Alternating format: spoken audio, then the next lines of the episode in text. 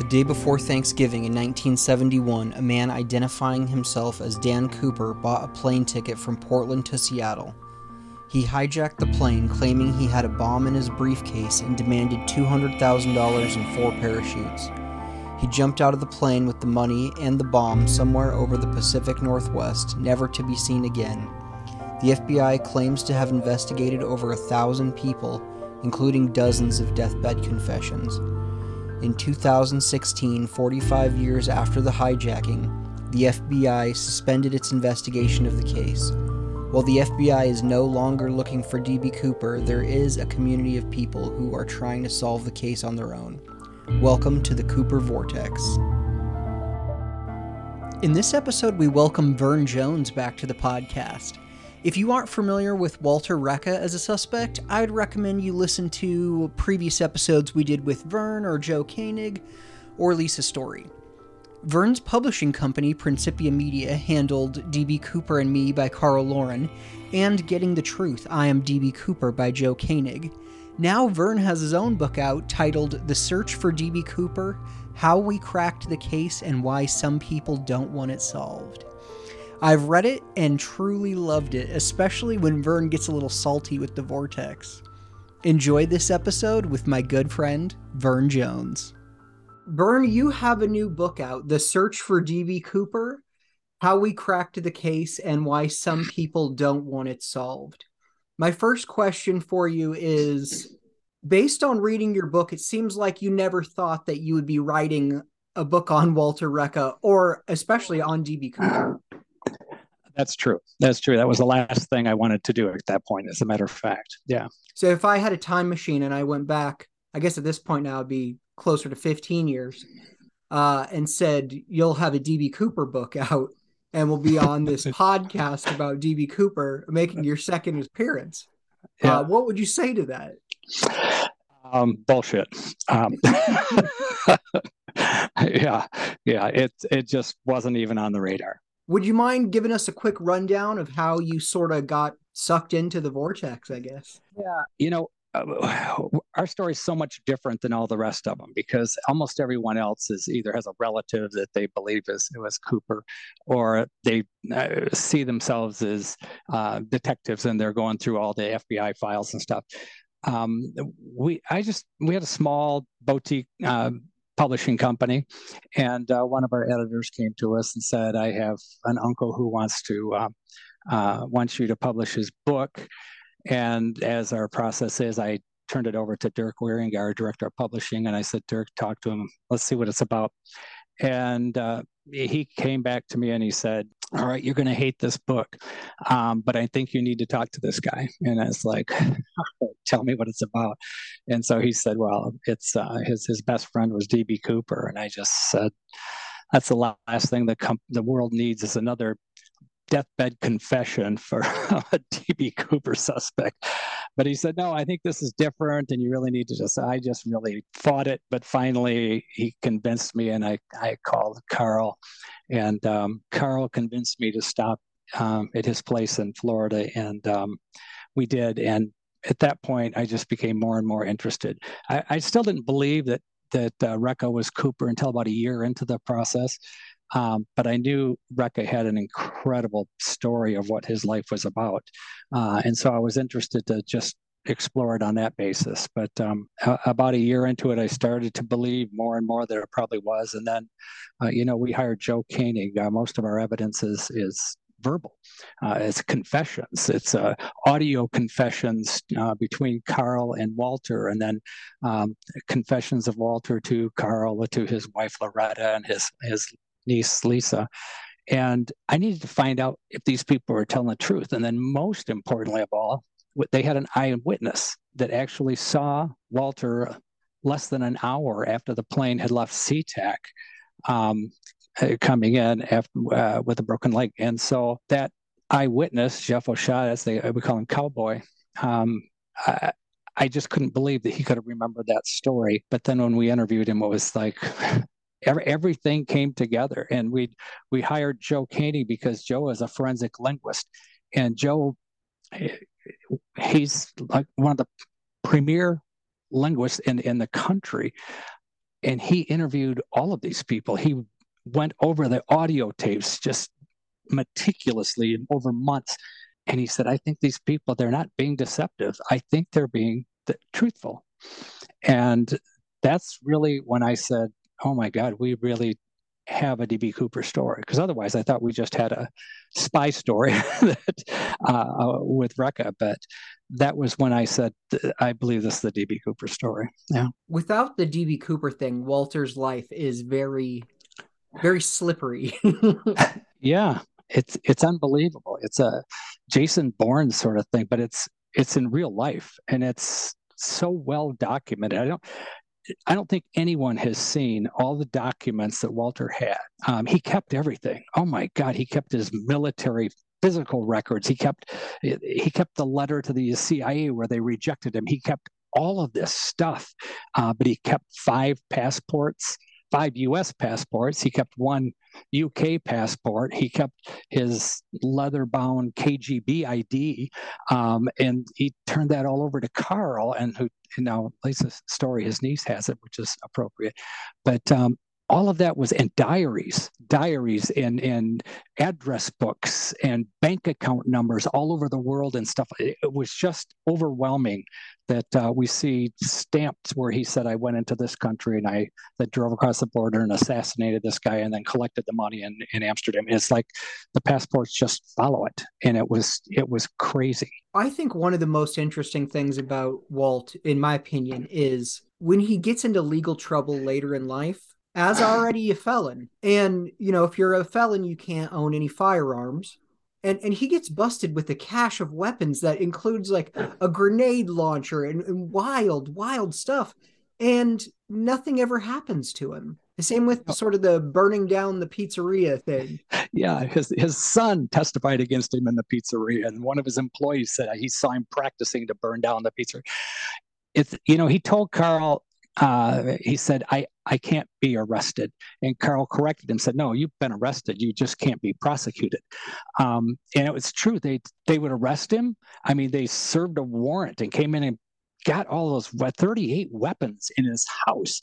And and the way Walter told it, he said he knew the raid was coming, so he got the big guns out of there, um, and and but he wasn't arrested he wasn't prosecuted.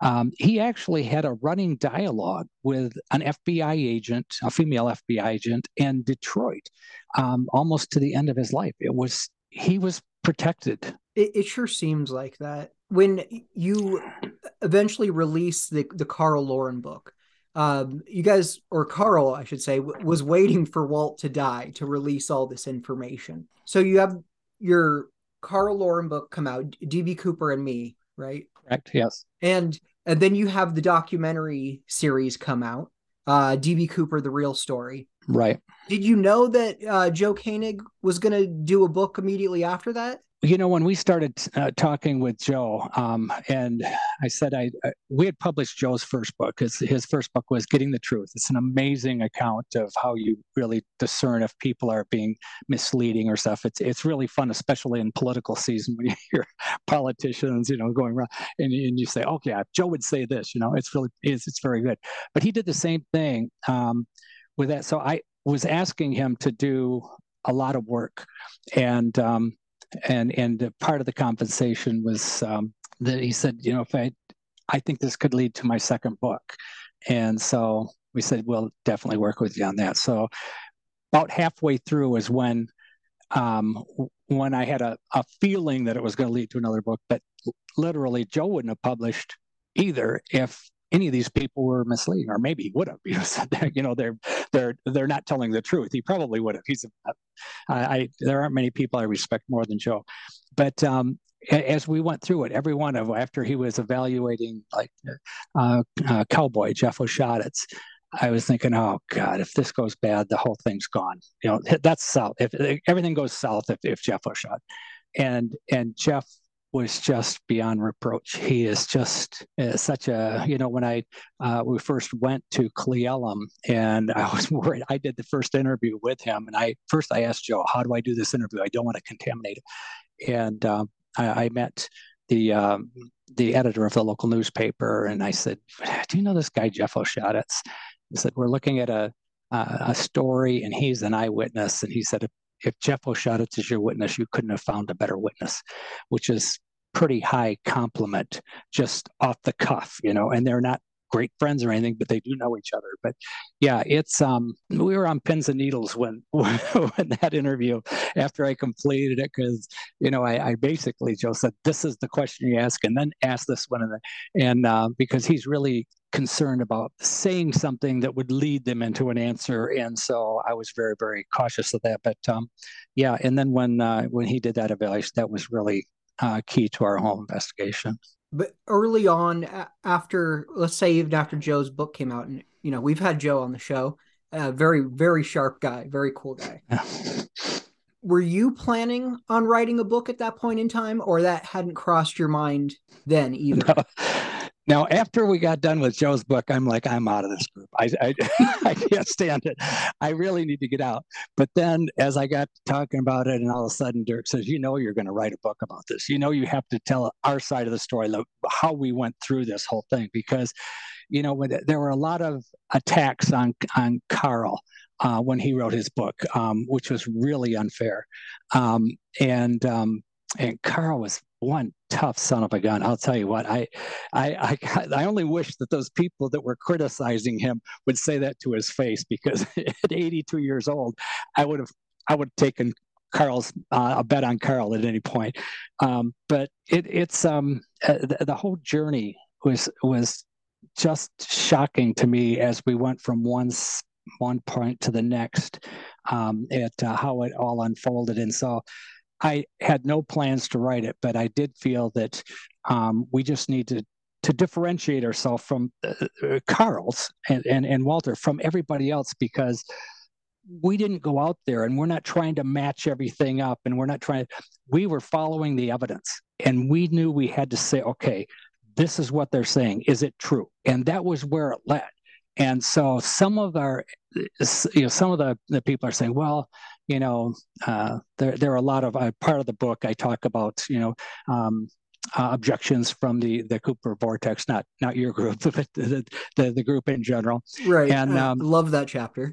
Yeah, and and it's like you know we we had to address those things because you know it's like well why did you say that why did Walt say when I was trying to go out of the side door I don't know why he said it, but I'm telling you, I could have left it out. We That's didn't have to point. share. That's a great point. We didn't have to share everything, but we just said, this is our story. And I don't know anyone else who's in this Cooper realm who has, who, who actually published things that were obviously different than what was reported in the FBI files.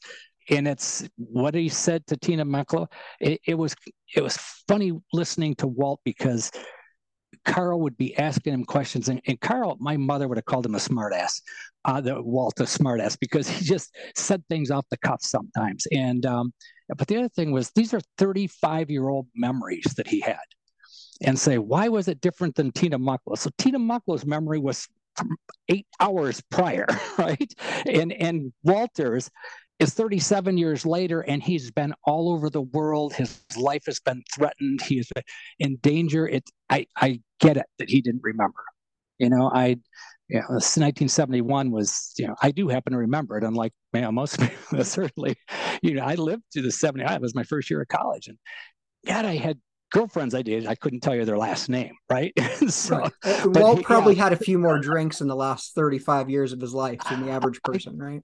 I think that's really very true. Yeah, or even in the first 35 years of his life. yes, yes, yeah. One thing I really enjoyed about your book is it is uh, the, the journey, your journey in this whole process from sort of hearing about this and doubting it to becoming convinced to absolutely believing it it is Walt 100%. And then the, the last part of the book is probably my favorite because I know you. So when I'm reading the book, I'm hearing your voice in my head. and it sort of gets a little attitudey towards the end, which I really enjoyed. Like directly going at criticisms.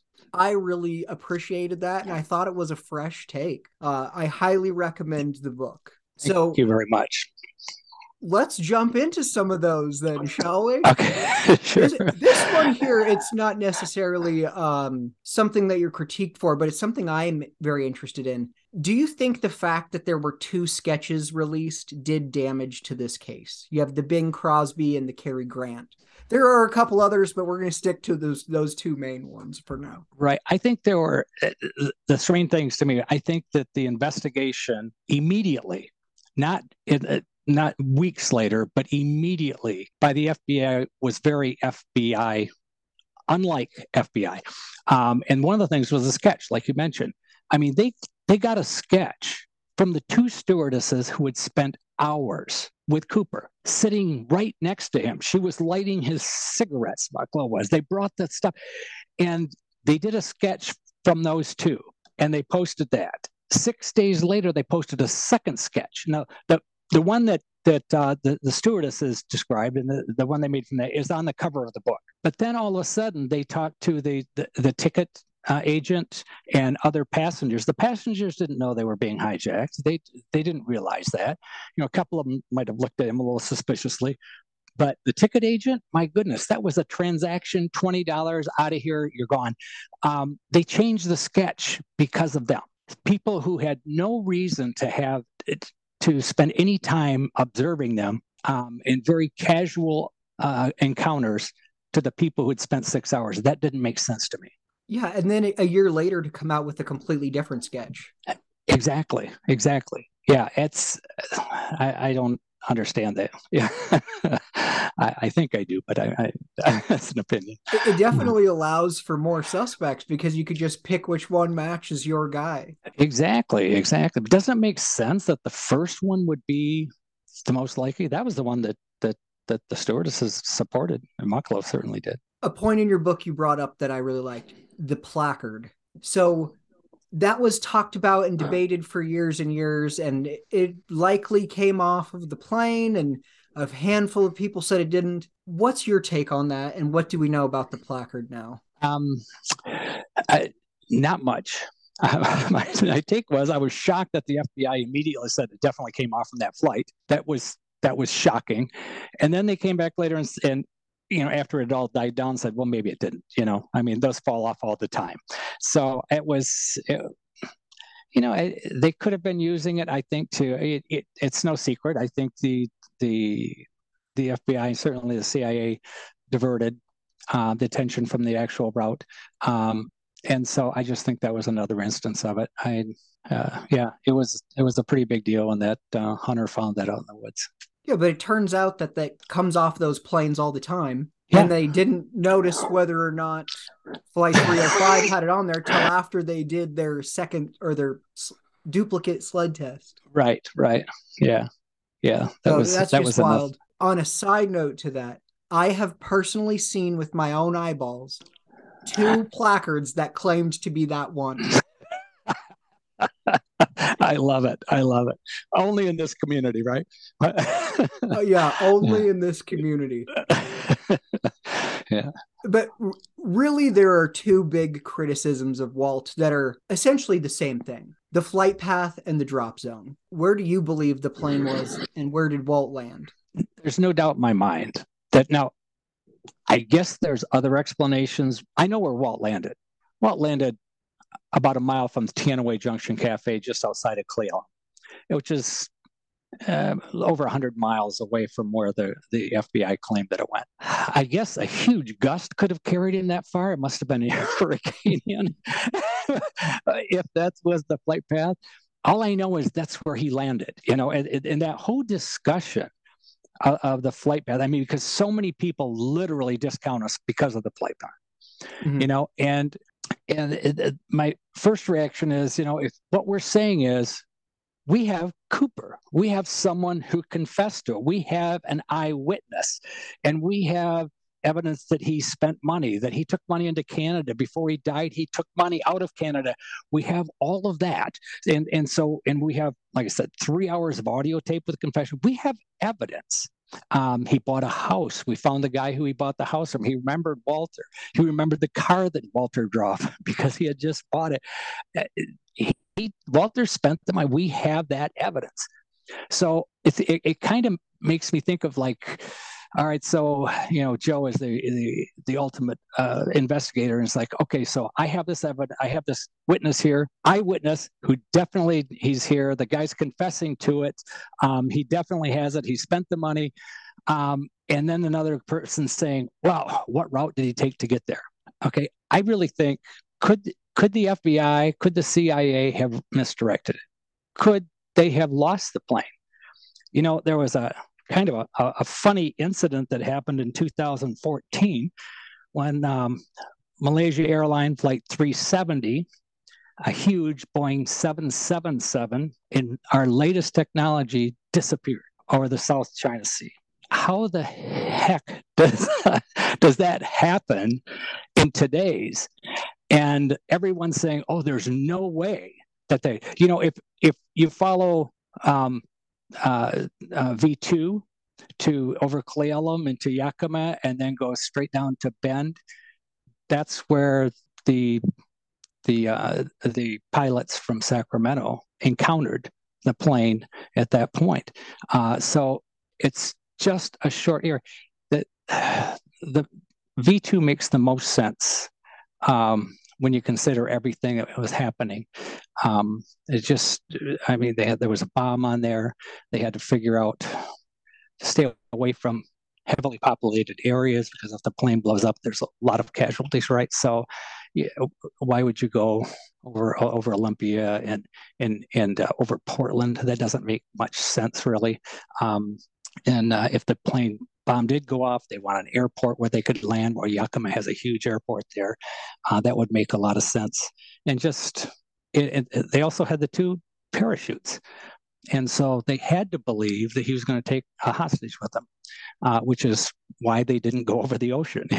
Without the two parachutes, they fly over the ocean, and this story doesn't even go on, right? Because right. he's gone. All right. Although we still wouldn't know who he was in that scenario either. well, maybe with a parachute, you know, we could have, been, but uh, it might have shown up in the ocean possibly. But you're right, yeah, most likely not. Um, so it was, uh, but we do know now, right? who he was. It's how do you feel that there's a large group sort of pushing a Western flight path and that a lot of interest, people seem intrigued by it. Maybe that mm. explains the Tena Bar money somehow. And here you are. I think the plane was a lot farther east than what we believe. Sure. And and no one's yeah. willing to listen. Yeah, it's true. And for us, quite honestly, it's like uh, we have him. we we're the only ones that have any evidence. Literally, we don't. No one else has eyewitnesses. No one else says, you know, uh, within an hour of the flight taking off. We have Cooper and Cle Elum. It was it was Walter. So for them to argue over a few degrees here or there, you know, and uh, I, I, forget which F, uh, FBI agent said it, but he said, you know, we could have been searching. He, he said it could have been you know, I don't know how many degrees off, I forget right now, but uh, well off the path. And we could have been searching in the wrong area this entire time, you know, but um, I just, I, I believe if you look at the FBI's actions after the thing, it, they weren't trying to find him. It, it, they really weren't. It was they did everything that the FBI doesn't do. You know, they um, uh, they, thought he initially they thought the flight path went over Ariel Washington. I've been out there. Um, it's really heavily wooded and everything. Um, they they didn't even set up roadblocks. There aren't many roads out of Ariel that you can come out. So survive would have been logical. They didn't do that. Uh, they didn't even do flyovers. You know, this was a round canopy, and they drop straight down and they catch in the trees. And flyovers with small planes would have been a logical thing to do to see if he was still there. You know, um, they didn't do that for what 13 hours it took them uh, to do even start a um, flyover. They waited five months to organize a search party. I think you could have organized a bunch of hunters in hours going out there because there was two hundred thousand dollars somewhere in that woods. I think you could have gotten a lot of volunteers, and you could have, you know, used the the um, uh, National Guard. They didn't even do that for what was it? I think it was five months that they did the very first search party. Uh, they weren't acting like that. The sketch, we mentioned that earlier. Uh, special agent that was in charge was Charlie Farrell. Um, and he was up in Seattle. He didn't even go to Reno. He's the special agent in charge of NORJAK. He didn't even make the trip to Reno, where all the evidence was. And of course, the evidence was so mishandled and lost and everything else. But he didn't. That's a weird thing. I think that to be in charge of that, it just, and it even continued even beyond. I mean, when uh, Carl submitted the DNA through a anonymous source through an attorney, and um, and Larry Carr said it would take three days to get the results back, and it took 74 days. Uh, we looked at, we were in the attorney's office, we looked at their communications, we looked at the emails, uh, the call logs that the attorney had, and the and the only result that Larry Carr said was in an email, just one line said doesn't match, and so it's like that's just weird that's not FBI like to me. I like to think the FBI is a lot more professional than that. But that was how that whole thing was. But all the well, way I think you're this, leaving out the best part of that story. Okay. Where Walt calls Carl. yeah. Yeah. That's exactly right. Yeah. It's a, yeah. So we, uh, Carl submitted it uh, through uh, David Lamore, uh, uh, Demore, a really famous attorney down in, in, um, in, in, in southern Florida, and uh, he and Demore sent that to Carr, and Carr said take three days. Um, but Walter didn't know that Carl had taken the DNA and has actually had told him, do not take a DNA sample for me. And he submitted it. Three days later, Walter calls Carl and said, You SOB, I told you not to DNA me. So very un FBI like. How think, would you know? Walt know that? Uh, yeah, yeah, yeah. So yeah, he was called. I told you he had he had friends in the FBI. He they they they kept track of him, just like you said. He he couldn't be prosecuted when he should have been in jail so many times. And you know, Walt, of course, isn't the only person to confess to this crime. I didn't hear Duane Weber's confession. I didn't hear Kenny Christiansen's confession. I didn't hear Barb Dayton's confession, but I actually did hear Walt's confession, the DB Cooper, the real story, is it four or five parts? I looked at it's on Amazon it's for eleven dollars. And if you're a fan of this case, of this show, of DB Cooper, and uh, you're not you're not into reading books like I am, I highly recommend that doc. I mean, you get to hear it for yourself, and Walt's story is just uh, great. yeah, he's he is, you know, as Joe was teaching me, uh, you know, as best he could.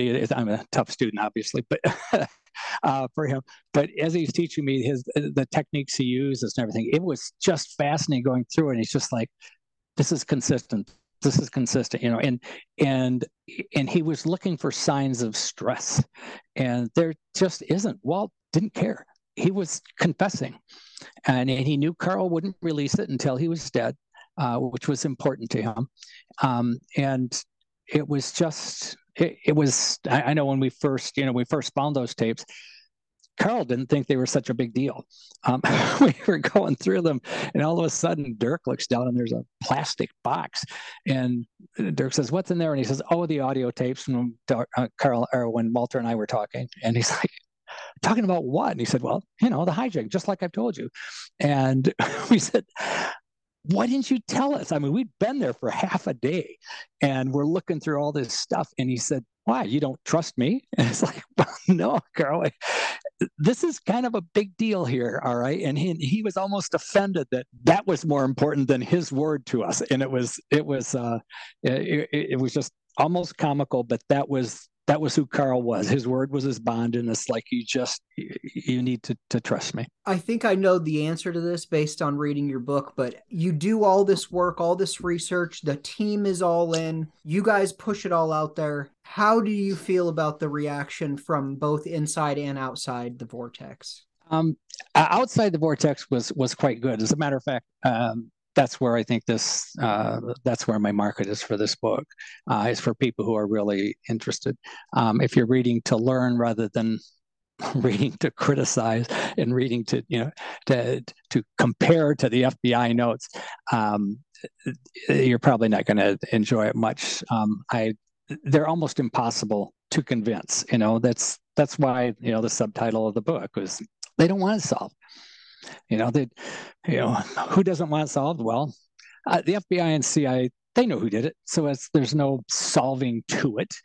Um, uh, the, the people who have relatives that they think were Cooper, or the people who have done all this research and and now they've you know narrowed it down to this one person who they believe it was because the sketch looks like you know Bing Crosby. They don't want it solved unless people admit it's theirs, you know. Uh, and so basically, everybody who's really, or not, nearly everyone who's following this case at all still doesn't want it solved because it's a wonderful mystery. You know, it's a it, it, was really a refreshing story in 19 and trying to keep this in, in mind that this was 1971 and 1971 was a really tumultuous time. My God, it was, you know, the, the, the there was uh, uh, civil unrest the, with uh, the, the race riots. Um, the Vietnam War protests were going on. Uh, the Pentagon papers had just been released um, proving that the, the, the, Pentagon lied to the American public and they had actually expanded the war secretly, which was a big deal for the CIA. The FBI, their headquarters in uh, uh, Pennsylvania, were broken into and they got stole the files showing that that uh, Hoover had ordered wiretapping and and surveillance on American citizens to to blackmail them. I mean, it was just a really strange time, and all this under the pretense of there's this it, Cold War going on, uh, and the Berlin Wall is still up, and all this is happening. So it was it was a really seventy one was a really crazy time, and that was that was how I think Walt was so valuable. I will say that I disagree with you about the vortex wanting this to remain unsolved. I think there could be a handful of people that that want it to remain unsolved. But I think more of what you're coming across in the vortex is that the bar to prove your work inside this community is so high now because of countless suspects and countless confessions. And you do have you know this guy pushing this suspect over here and they're pushing that one over here. And it's like what it would take to convince a member of the vortex is significantly more than if you grabbed a guy off the street and prevent and presented your case. Oh okay. Yeah that sounds that sounds pretty good to me. But i I don't like the idea that the vortex doesn't want this case to be solved. I get accused of that myself. I don't think, and I'm not saying I've told you this before, I don't put you in that group. I think a lot of them are. So we'll disagree on that. Okay. And, and, you're right. You're right. The bar they put is so high, it's unbelievable. Right. right. You've got to have a ticket it, stub and uh, 20 oh, and a parachute. Oh, yeah. You have to have a $20 bill, right? It, yeah. That's what you have to have is the $20 bill. Um, and we I was shocked that we didn't have one from Walter because he saved everything, uh, except then in his his final days, he had uh, neighbors that were supposed to be taking care of him, and then uh, relatives who went through and ransacked his whole house and, and took everything of value for the most part. Um, and I'm afraid that that's where one of those twenty dollar bills went because I'm kind of convinced that he did he did have one. That would be a real shame. Yes, I know. I know. I know. But like I said, when you see, I mean, my God, he kept the the long underwear that he wore, you know, that they reported they stuck out of the bottom of his pants. You know, they, we, we had that, you know, so, you know, uh, all this, all this stuff, all the, uh, that he, that he collected, I, I have to believe that it, that it was there. And, and I know his niece, Lisa's story is, um, uh, she's also writing a book and, and she's, but I know that she's gone through every part of the stuff that he had. You know, I went through the long underwear feeling maybe it was sewn back together or something, but uh, um, yeah, it it it wasn't there. So that that would be uh, that would be nice. That would that would have. Uh, I'm still not convinced that they would they would all believe it. But uh, but you know what's funny is that uh, you say that uh, you know the man off the street. You know, uh, if you read Joe's book, did you see the endorsements that Joe had?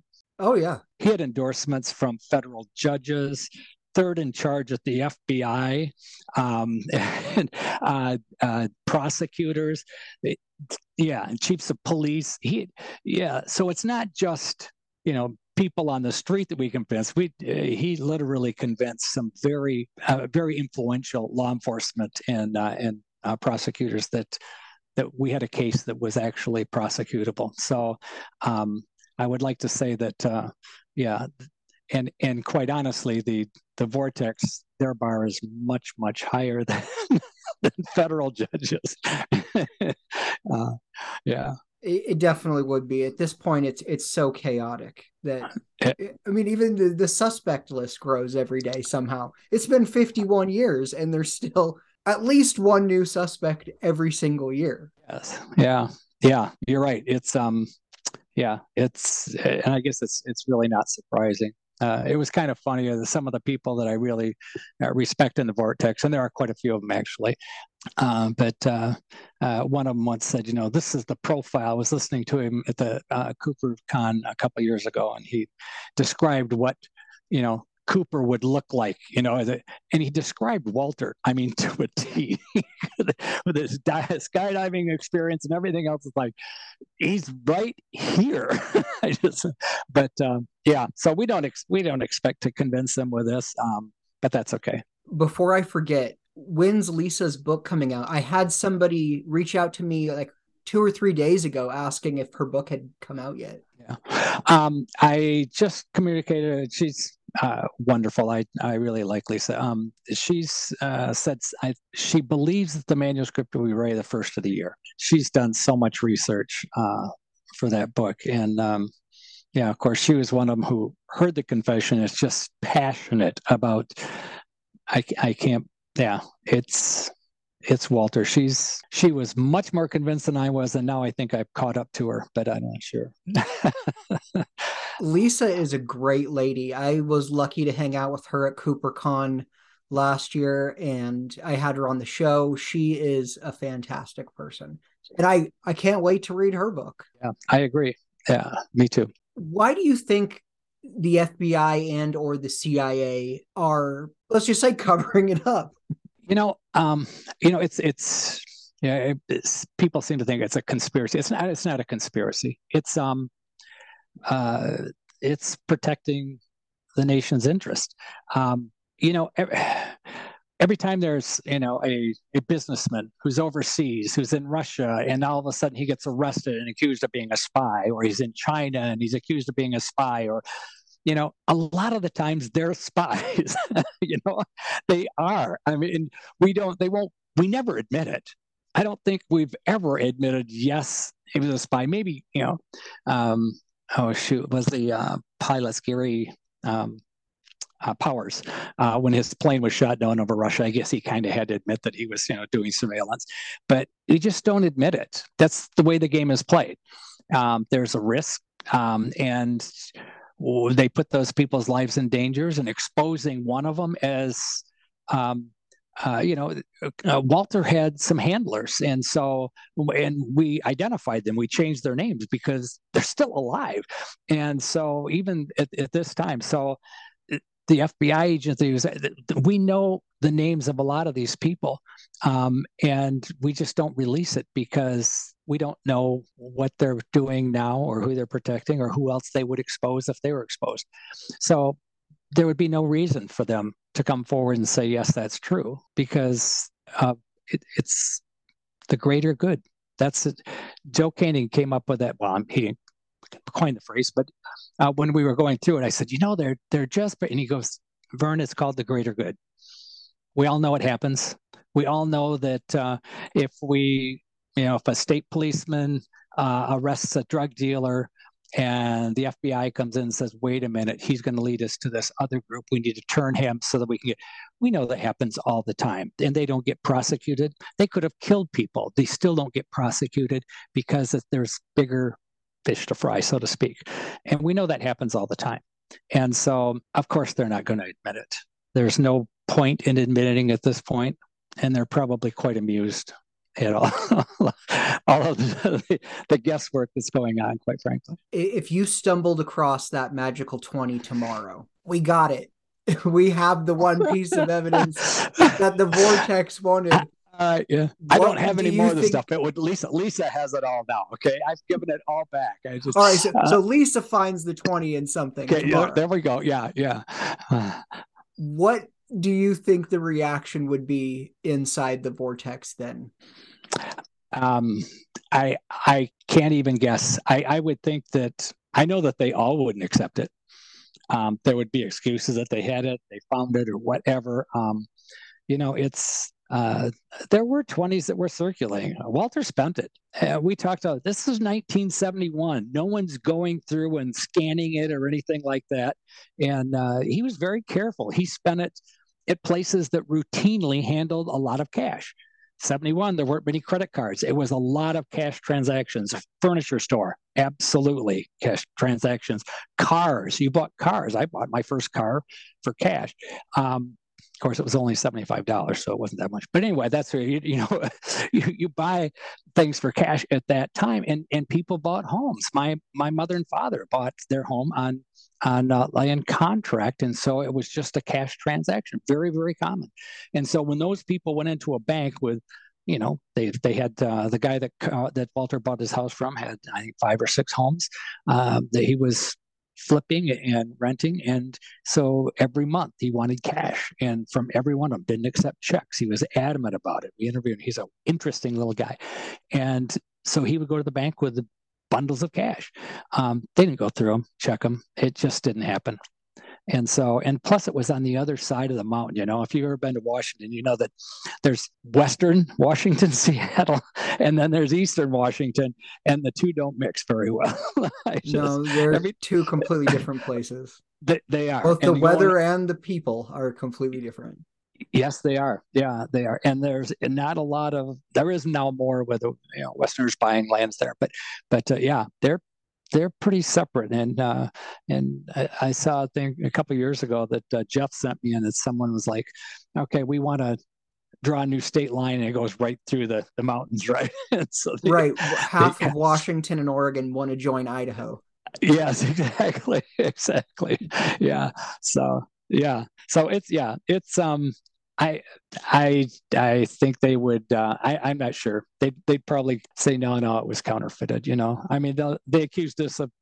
Um, well, they could say that for a minute, but then once it's come, oh yeah, it's verified. Yeah, okay, it's yeah, verified now, hundred percent. Yeah. Yeah. What I always yeah. wonder is tomorrow we find out it was Walt or Duane Weber or whoever. One thing I want to know is how many people are going to be. I knew it. I knew it all along. I've been a Walt fan the entire time. I knew it was Walt. Yeah. And it's like, yeah. well, I could pull up 500 messages off the DB Cooper forum where you said it wasn't. That's weird. Right. Right. Yeah. I, I think there would be some of that also. But uh, yeah. Yeah. We're uh, we're all in Walt, uh, as you know. So if it uh, someone else were proven to be true, then we would certainly admit that. So if it comes out tomorrow, 100% it was Duane Weber, hmm. what do you do with that information? I, just like I'm going to do with if it doesn't come out, I'm going to move on with the rest of my life. you know, uh, this isn't uh, literally, this is doesn't make or break my tomorrow. Um, I just know that it's true. I I believe that. You don't seem like the guy who would uh who would off himself over the wrong DB Cooper suspect or anything like that. Uh, which I do think there are people who would be oh, that upset by this. Yeah, yeah. No, that's uh, that's not where we're going. We're we're we're done with this now. Um, you know, I, we're going to do some more interviews and stuff like that, but uh, uh, on the book, just because um, I I enjoy talking about it. But uh, yeah, other than that, it's um, uh, and I'll, I'll, certainly read Lisa's book. I, I wish her well in that. Um, but no, I've um, I've been just grateful to work with and so many wonderful people and and meet. Uh, it was a just a pleasure meeting Carl and his wife and family and and Jeff Osiadacz it's just salt of the earth guy and and I just blessed to have been able to spend time with them and uh, still consider them, you know, they every once in a while I'll get a call or an email or something from one of them saying um, uh, how things are going. And, and uh, Carl's passing was a real bad thing for us. So, um, but that was, it was a special time. And, you know, uh, Joe Koenig, Dirk, and every, you know, Irene and Julie, all of our crew. That was just, um, it was it was a interesting time where we just uh, learned about ourselves as we learned about this case. So, did you watch the Netflix doc, or do you stay away from DB Cooper outside of what you got going on? Uh, um, I haven't watched the most recent one. Um, I will, but I just been kind of busy. Um, been out of the country for a little bit here for, and so um, yeah, because yeah, your book's um, been out for a little while. Well, I've got I you on the did. show to promote it. It's been out for months. well, it's it's available, but we haven't been promoting it. Um, so yeah, we wanted, and some people have been buying it. And I've been getting some really nice reviews, which I really appreciate. Everybody just that um, is doing it. Uh, but it's yeah, it's available on on uh, Amazon at this point, and uh, and it's available through our website as all of our products are. Yeah. Did did you see a bump in your documentary or your book sales from that Netflix documentary in July? Um, I uh, I didn't really track that. We have been getting them, but you never know where they come from. You know, right. it's um yeah, but um yeah it's um you know it, joe's book continues to do to do really well carl's book just kind of rolls along and and uh yeah we expect it, it's it's not unusual that that happens so i'm hoping that um our other products get bumped with this too so that would be nice. I'd recommend db cooper and me uh getting the truth i am db cooper the search for db cooper. But the documentary i i can't believe how many people i've talked to where they're like oh i haven't seen that. I'm like dude it's so good. Go get it it's 10 bucks on amazon. It's a fantastic documentary and it's the only db cooper confession that you yourself can listen to. Yeah yeah yeah. It's yeah it's there with its warts and everything you know? It's like why did you put that out? Well because that's what he said you know? It's a um, yeah. Well, thank you. I I appreciate that endorsement. We um, uh, we take a lot of pride in that. That was our first documentary, and we've since done another one on a totally unrelated subject, but we're kind of going down that path um, Route to of documentaries. Nowhere? Is that the other one? Route to elsewhere, yeah. Route to elsewhere. Oh, elsewhere. I'm so sorry. No, I was close. you were close. You were close, but it's the people that live on Route Two would appreciate the elsewhere rather than nowhere. yes, yeah, I can yeah, see yeah. how that would be. Yeah, yeah, yeah. It's it's a special part of the country, and that's um, yeah. So the, our second part on that is uh, just about to come out too. So yeah. All right. Now that I'm done being nice to you, Okay. How'd the money get to Tena Bar? Uh, do I know how I got there? Um, no. Uh, do I have a theory? Absolutely. We know that um, that when Walter called his friend to come and get him from the Teanaway Junction Cafe after Cowboy gave him directions, um, his name is Don. Uh, Don drove down from Everett, Washington to uh, the, the cafe and picked up Walter and drove him up. What was uh, uh, Don was kind of a petty thief, a great friend of of uh, Walter. As a matter of fact, Walter told him about the plan to do this when they were drinking in a bar. But as you mentioned, they drink quite heavily, and so Don didn't remember any of it. Um, but anyway, he picked him up and he said, "So what do you?" Why are you here? What's this about? And he said, I did what I said I was going to do. And he said, What are you talking about? And he said, You know, I robbed the plane. Uh, that was how he referred to it.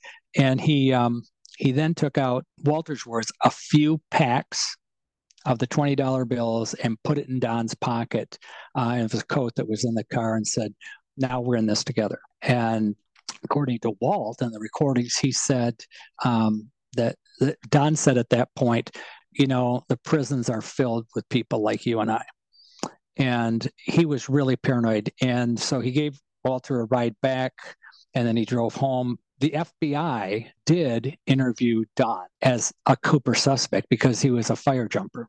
Um, that's the other really un FBI like thing is they didn't interview Walter at all, even though he was probably the most experienced one in the entire Northwest. Um, so they interviewed Don, and Don became incredibly paranoid. As a matter of fact, in the audio tapes, Carl and Walter talk about how paranoid Don was. Uh, uh, Carl said, I want to talk to Don about that. And, and Walt says, Don't even try. He said, Every time I mention it, he hangs up on me. Um, and so Walt had this incredible paranoia. He had a few of the bundles. I tried like crazy. I can't tell you how much time I spent trying to tie Don um, uh, to the um, oh shoot, I can't think of the the family that found it. Um, Ingrams. Ingrams, thanks. Yeah, uh, yeah, Eugene Ingram. I tried to combine the two of them. That how could they had to come together some way? Don was a um, uh, a sheet metal worker, uh, um, a pipe fitter. So I thought maybe I could get to him there, but there was no connection. But the two people seem cut from say maybe the same cloth, if you would. They kind of were into petty crimes without being really um, it just kind of on the edge of society, if you would. And um, I just thought there was a connection. But what we do know is that Don, um, two months before the Ingrams found the money, he was living in Olympia. He left Olympia and went to Alaska and got out of state completely. And then a couple months later, they find this money. I don't know. I think there's a connection there. I just can't prove it. Um, but it is strange to me that a few bundles of money, and it was a few bundles of money that were there. Um, the other thing that was always strange to me, and I think is overlooked a lot, is you know they Tina Mucklow was very specific in her description of the the money when it came on board. Uh, the FBI, you know, I, Their notes say clearly that she described it as, as being bank bands that that um, wrapped around the money. Um, and of course, the Ingrams found rubber bands on it. Um, that to me, I just, uh, you know, the, the FBI's explanation that caught on a propeller and was dragged upstream and all of that stuff.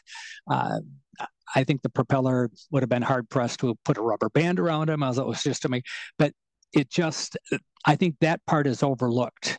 Uh, also, I just, um, uh, it makes sense to me that uh, that that was planted there.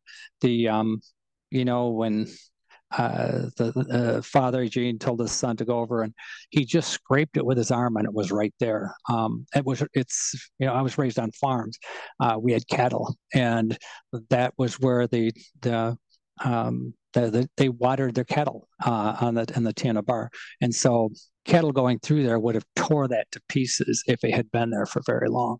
So I don't, I just, I don't happen to believe that it floated there. I don't believe rubber bands stay that long in water. I don't think paper turns to rubber band over time. Um, it, any of those things, I just think it was planted there, and I believe that uh, that it was part of Don's money. I think it would degraded, uh, obviously for whatever reasons. But um, yeah, that's that's the only explanation I can come with, but that makes the most sense to me. You heard it here first. Vern does not believe that paper turns into rubber bands over time. just yeah that's it i didn't study that in my science studies but it was um uh, yeah I, i'm pretty sure that that's true I'll, I'll have to check that I've said on the show before, I almost wish the Tena the Tena Bar money was never found because it doesn't help us in this case at all. It only adds more question, and then it's like people are now trying to move the flight path based on the Tena Bar money, and it just it's just another thing in this that just adds confusion instead of helping yeah. anybody out. It's uh, yeah. Marty Andrade on the show. He was like, you know, if you walk along the beach and find a piece of garbage if you have unlimited funds, you probably will never figure out how that piece of garbage got there. And he's like, "I've sort of view the Tena Bar money the same way. That's a good point. Yeah, it's it's true. Speaking of money, this question I actually stole from DB Fan 57 on the DB Cooper forum. And I thought it was really, really good. So going forward, let's all just pretend it's my question, but I wanted to give credit in this episode.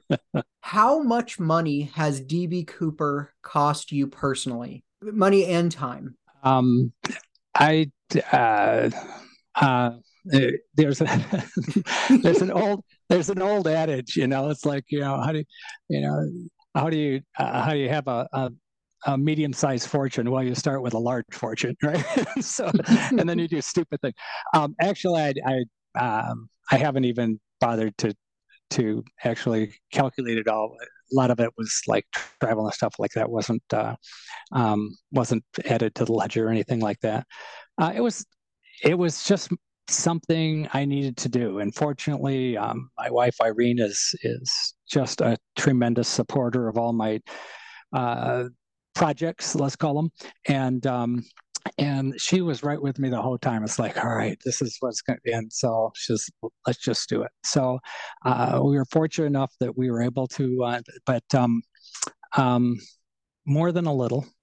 That's that's a fair answer. I I thought about it for a long time when I saw that question because it's it's interesting. Like DB Cooper stole from me too, and I thought about yeah. it that way. It's like he didn't yeah. just get two hundred thousand. Then you look at all the time and money that others have poured into this yeah. after that, and you can look at that money as money and time as part of his heist. Then, boy, he's doing real well.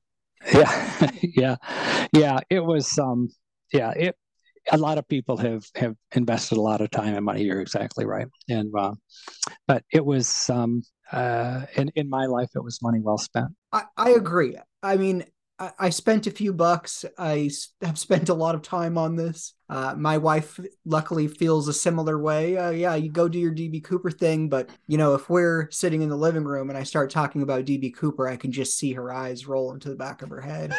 it's like, oh my gosh. I'm, and I say, do you want? Do you care about this? Do you want to hear about this? and she says yes, but I know that in her head she's going, "No, stop talking." it's like it's almost like I have to let him speak now because I know I'm going to hear it sooner or later anyway, right? oh yeah, oh yeah. I've got to, I got to get it out. I got to tell someone, and you're, you're the only right. one here. Yeah, yeah, yeah, yeah, yeah. She was. um uh, I, the one time Irene got really a little nervous is because we had all of um, Walt's passports and we had his diaries and we had we had numbers of we had bank account numbers all over the world. We had phone numbers and addresses of his contacts that he had in different areas. And um and, and i uh, joe I, I, we were in a uh, in an airport and um, i was talking to joe on the phone and joe said okay so look around you. I said what's that? And he goes who around you do you think is an fbi agent? And i said I, don't think anyone. He said, You're really naive. And it's like, oh shit.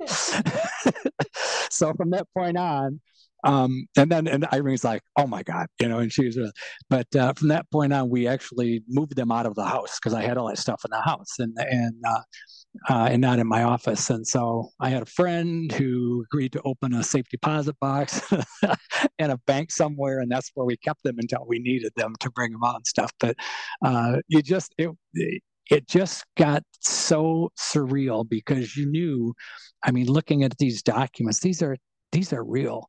Uh, people's lives were ended because of Walter's activities here and um, it it was it was pretty pretty crazy. So, uh, yeah, that was, I think that was the one time when I felt maybe I don't want to be in this thing, but, but she got through it. So she, she's, was fabulous.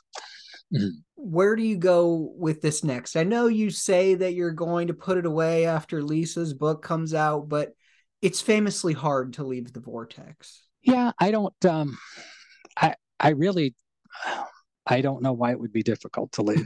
I really don't. I really don't. I don't. It would be hard if I were depending upon everyone else to add things to my story or maybe refute it so that I can. And, and the people that are going through the, the FBI files, I get the, the community is really important to them and, and it's probably really very helpful. We don't have that. I, you know, I'm now, I'm really good friends with Joe Koenig. We'll go to dinner tomorrow night, as a matter of fact. Um, and so I stay in touch with them, but it's not because of Coopers because we're friends. And, um, you know, I, I, stay in touch with Loretta and with Lisa. And um, so it's just, but to get back involved with it and go to any Cooper events, it doesn't, uh, it, it doesn't interest me right now. I I don't see you checking the forums every single day like I am. I don't see you posting and arguing with people online. No, You're right. You're right. It doesn't go. This. Someone sent me an email the other day, and we try to respond, and the guy he sent it to our uh, website, but he said, um, I know you're probably going to attack me. And it's like, why am I going to attack you? you can believe whatever you want to believe. I don't care. It's, uh, you really didn't affect my life today. So just hope you have a good day. I think you should read this story so that you really understand our story. But other than that, it's just have a good day. I'm done. But yeah, it's um, I'm I, I won't be involved with those. It was we had enough contact as it was. but I'll follow you. I'll follow your podcast though. But uh, I enjoy your interviews. So. Oh, why? Thank you. Yeah. All right. Other than uh, hooking up getting all your books, The Search for DB Cooper, it's out now. It's on Amazon. And uh, like I mentioned before, if you aren't a reader, definitely check out DB Cooper, The Real Story. It's great. And I am truly surprised by the number of people who were dismissive of it without watching it. it that is something that really annoys me. When it's like, yeah. oh, yeah, I heard about Walt like, well, did you read the book? No. Did you see the documentary? No. Oh, so you read the one paragraph on Wikipedia and that's what you made your decision on? Right. That's kind of stuff I find pretty frustrating. Yeah, me too. It, yeah. It's like the guy's like, well, this could, uh, the guy the other day was just so off the wall, but he said, and, and the app door, that's just silly. And it's like, okay. well, well, all right. All right. That's whatever that means. And yeah, and some other phrases too. But yeah, it's like it's just not worth it. I, I have a pretty enjoyable life. I like this, so there, there's no way you can win that argument with the random emailer. Um, no. I, I, I used to do that. I used to get random emails like, "Why are you still doing your podcast?" It was obviously McCoy, and I'd respond like, "Hey, the, here's all the information that proves it wasn't McCoy." Right. And then they just write, "Well, you you don't know anything and the FBI is covering it all up and uh, you just want the case to remain unsolved so you can keep doing your podcast forever. It's like, right. no, I mean, now I'm in this weird argument. Where I, yeah. What am I doing? Yeah, that's the vortex part, isn't it? That is the vortex part. most yeah. of those I don't. No, I'm lying. I respond to most of them still. Um, I wish yeah. I could say I didn't, but most of them I unfortunately still engage with. I'm not as evolved as you are, apparently. But one day I'll get there, I hope.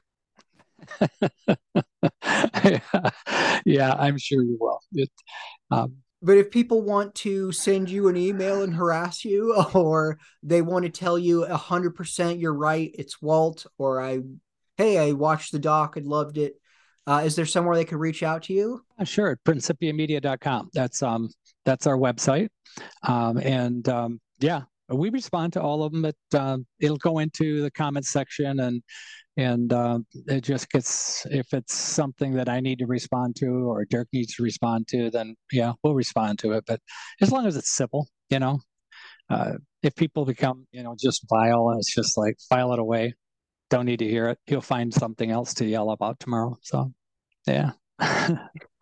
well, tell Lisa that I said hi and tell her to get to work on that book because I can't wait to read it. Yeah, I really like Lisa, but I found I can't tell her what to do.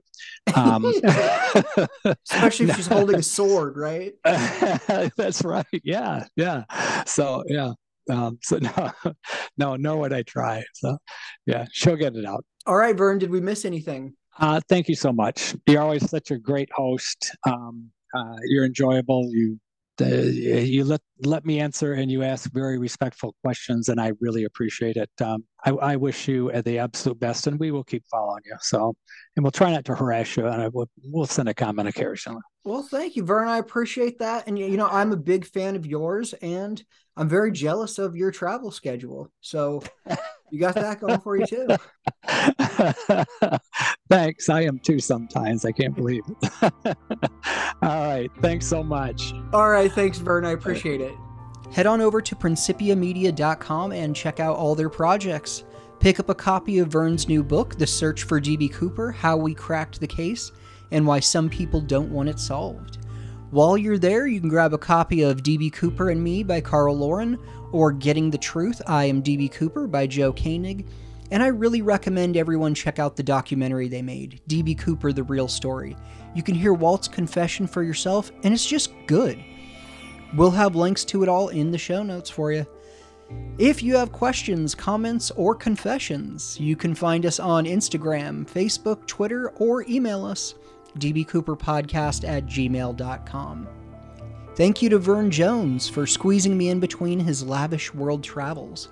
Thank you to Russell Colbert, who canceled his lavish Thanksgiving plans just to produce this episode. Thank you to Darian Osiadacz for letting us play his music. I'm Darren Schaefer, and thank you for listening to the Cooper Vortex.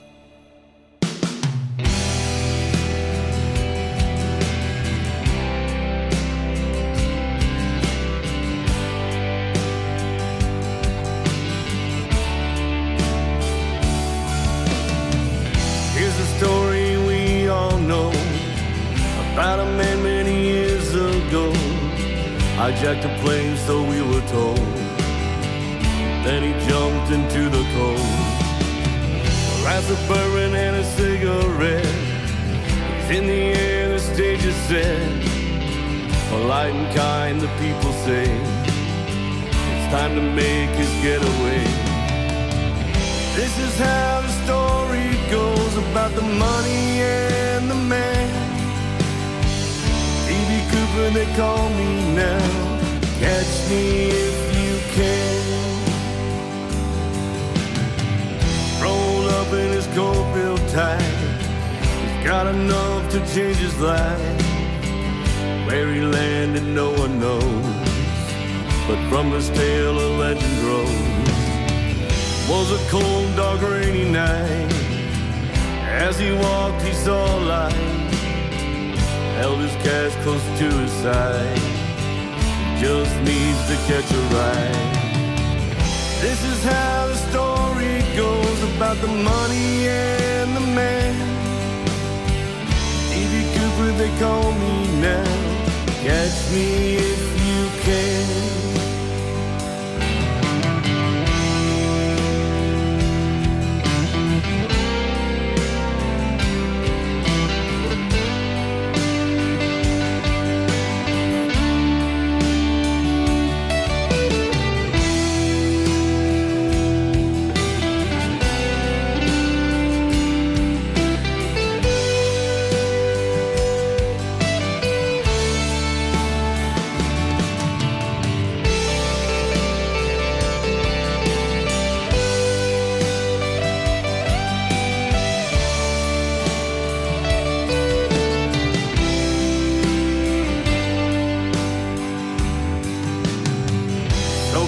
Down to the bone.